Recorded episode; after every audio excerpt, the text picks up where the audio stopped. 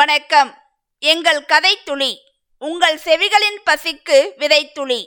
உங்கள் அனைவரையும் வரவேற்பது கதை துளி உங்களுடன் பேசிக்கொண்டிருப்பது உங்கள் காயத்ரி தேவி முருகன்.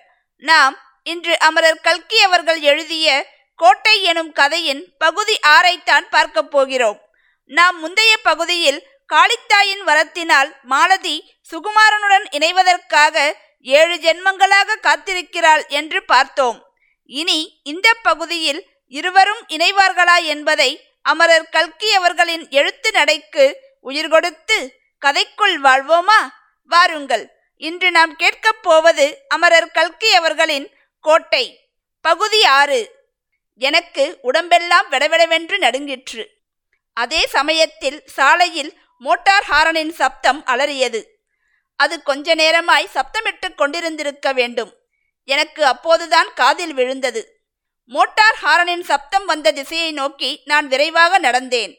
திரும்பி பார்க்க பயமாய் இருந்தது. நிமிஷத்துக்கு நிமிஷம் பயம் அதிகமாயிற்று. சற்று நேரத்துக்கெல்லாம் ஓடத் தொடங்கினேன். சாலைக்கு ஒரு பர்லாங்கு தூரத்தில் நான் வந்தபோது என் நண்பர்கள் எதிரில் வந்தார்கள். அவர்களை கண்டதும் நான் ஒருவாறு சமாளித்துக் கொண்டேன். ஆனாலும் நான் பயந்து ஓடி வந்திருக்கிறேன் என்பது அவர்களுக்கு தெரிந்து போயிற்று. மெதுவாக கையை பிடித்து அழைத்து கொண்டு போய் மோட்டாரில் சேர்த்தார்கள். கார் கிளம்பியதும் எனக்கு தைரியம் உண்டாயிற்று. அவர்கள் வருவதற்கு ஏன் அவ்வளவு தாமதம் என்று கேட்டேன். ஊருக்குள்ளிருந்து கிளம்பிய போது கார் தகராறு செய்ய ஆரம்பித்ததென்றும் ஸ்டார்ட் ஆகவில்லை என்றும் அதை கிளப்புவதற்கு ரொம்ப நேரம் ஆகிவிட்டதென்றும் சொன்னார்கள். ஆனாலும் அரை மணிக்கு முன்பே அங்கு வந்துவிட்டதாகவும் ஹாரன் அடித்து அடித்து பார்த்தும் நான் வர காணாதபடியால் அவர்கள் பயந்து போய் என்னை தேடுவதற்கு வந்ததாகவும் சொன்னார்கள். எனக்கு ஏன் அத்தனை நேரம் வழி தவறிவிட்டதா என்று கேட்டார்கள். ஆமாம் என்று நான் சொன்னேன். என்னுடைய அனுபவத்தை கூறினால் நம்ப மாட்டார்கள். பரிகாசம் செய்வார்கள் என்று பயந்தேன். செஞ்சிக்கு அடுத்தாற்போல் மின்னலூர் என்று ஒரு கிராமம் இருக்கிறது. அந்த கிராமத்தின் வீதி வழியாக நாங்கள் சென்றபோது அங்கே ஒரு பெரிய கொட்டாரப் பந்தல் வீதியை அடைத்து போட்டிருப்பதை பார்த்தோம்.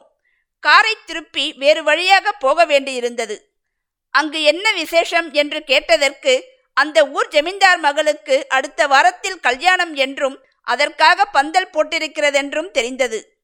கல்யாண பேச்சு வந்ததும் இன்று ராத்திரி செஞ்சிக்கோட்டையில் ஒரு கல்யாணம் நடக்கும் என்று நான் வாய்த்தவரை சொல்லிவிட்டேன். உடனே என் சிநேகிதர்கள் பிடித்து கொண்டார்கள். என்ன? என்ன?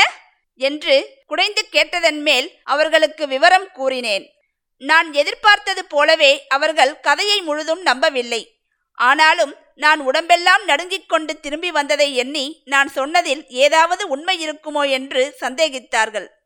சென்னை சேர்ந்து இரண்டு மூன்று நாளைக்கெல்லாம் என்னுடைய செஞ்சி அனுபவத்தில் எனக்கே சந்தேகம் உண்டாகிவிட்டது. வேறு காரியங்களில் மனத்தை செலுத்தி அதை மறப்பதற்கு முயன்றேன். மூன்றாம் நாள் மாலை வெளியான தினசரி பத்திரிகைகளில் ஒரு மூலையில் பிரசுரிக்கப்பட்டிருந்த பின்வரும் செய்தி எனக்கு செஞ்சியை மறுபடியும் நினைவூட்டியது. ஒரு பரிதாப சம்பவம். பிரசித்தி பெற்ற செஞ்சிக்கோட்டையில் நேற்று பௌர்ணமி அன்று மிகவும் பரிதாபமான ஒரு சம்பவம் நடந்தது. அன்று இரவு அங்கேயுள்ள அம்மன் கோயிலுக்கு முன்னால் சுனையின் கரையில் ஒரு வாலிபனும் ஓர் இளம் பெண்ணும் தற்கொலை செய்து கொண்டு மாண்டார்கள். அவர்கள் நஞ்சு அருந்தி உயிர் விட்டிருக்க வேண்டுமென்று வைத்திய பரிசோதனையில் வெளியாயிற்று. இளைஞன் இவ்வூர் எலிமெண்ட்ரி பாடசாலையில் உபாத்தியாயர். சமீபத்தில் அவனுக்கு வேறு ஊருக்கு மாற்றல் உத்தரவு வந்திருந்ததாம். காலஞ்சென்ற பெண் இவ்வூர் ஜமீன்தார் சேஷாசல ரெட்டியாரின் ஏக புதல்வி. இந்த பெண்ணுக்கு அடுத்த வாரத்தில் கல்யாணம் நடக்க ஏற்பாடாகி இருந்ததென்பது குறிப்பிடத்தக்கது. குமாரசுவாமி என்கிற அந்த இளைஞனும் இந்த பெண்ணும் பரஸ்பரம் காதல் கொண்டிருந்தார்கள் என்றும் அவர்களுடைய கல்யாணத்துக்கு ஜமீன்தார் சம்மதிக்காமல் வேறு பணக்கார இடத்தில் பெண்ணை கொடுக்க ஏற்பாடு செய்திருந்தபடியால் இந்த விபரீத சம்பவம் நேர்ந்ததென்றும் சொல்லப்படுகிறது. அந்த இளங்காதலர்களின் பரிதாப முடிவை குறித்து எல்லோரும் வருத்தப்பட்டாலும் இந்த காலத்திலும் இப்படிப்பட்ட காதல் உண்டா என்று அதிசயத்துடன் பேசிக்கொள்கிறார்கள்.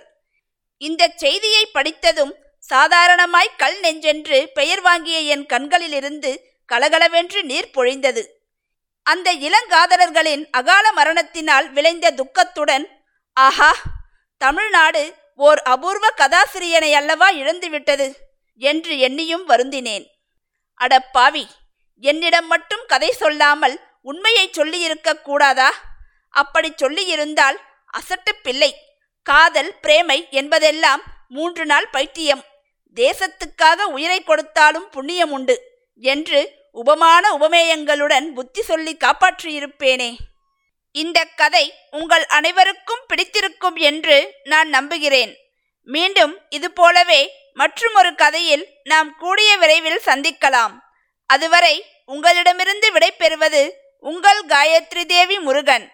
நன்றி வணக்கம்.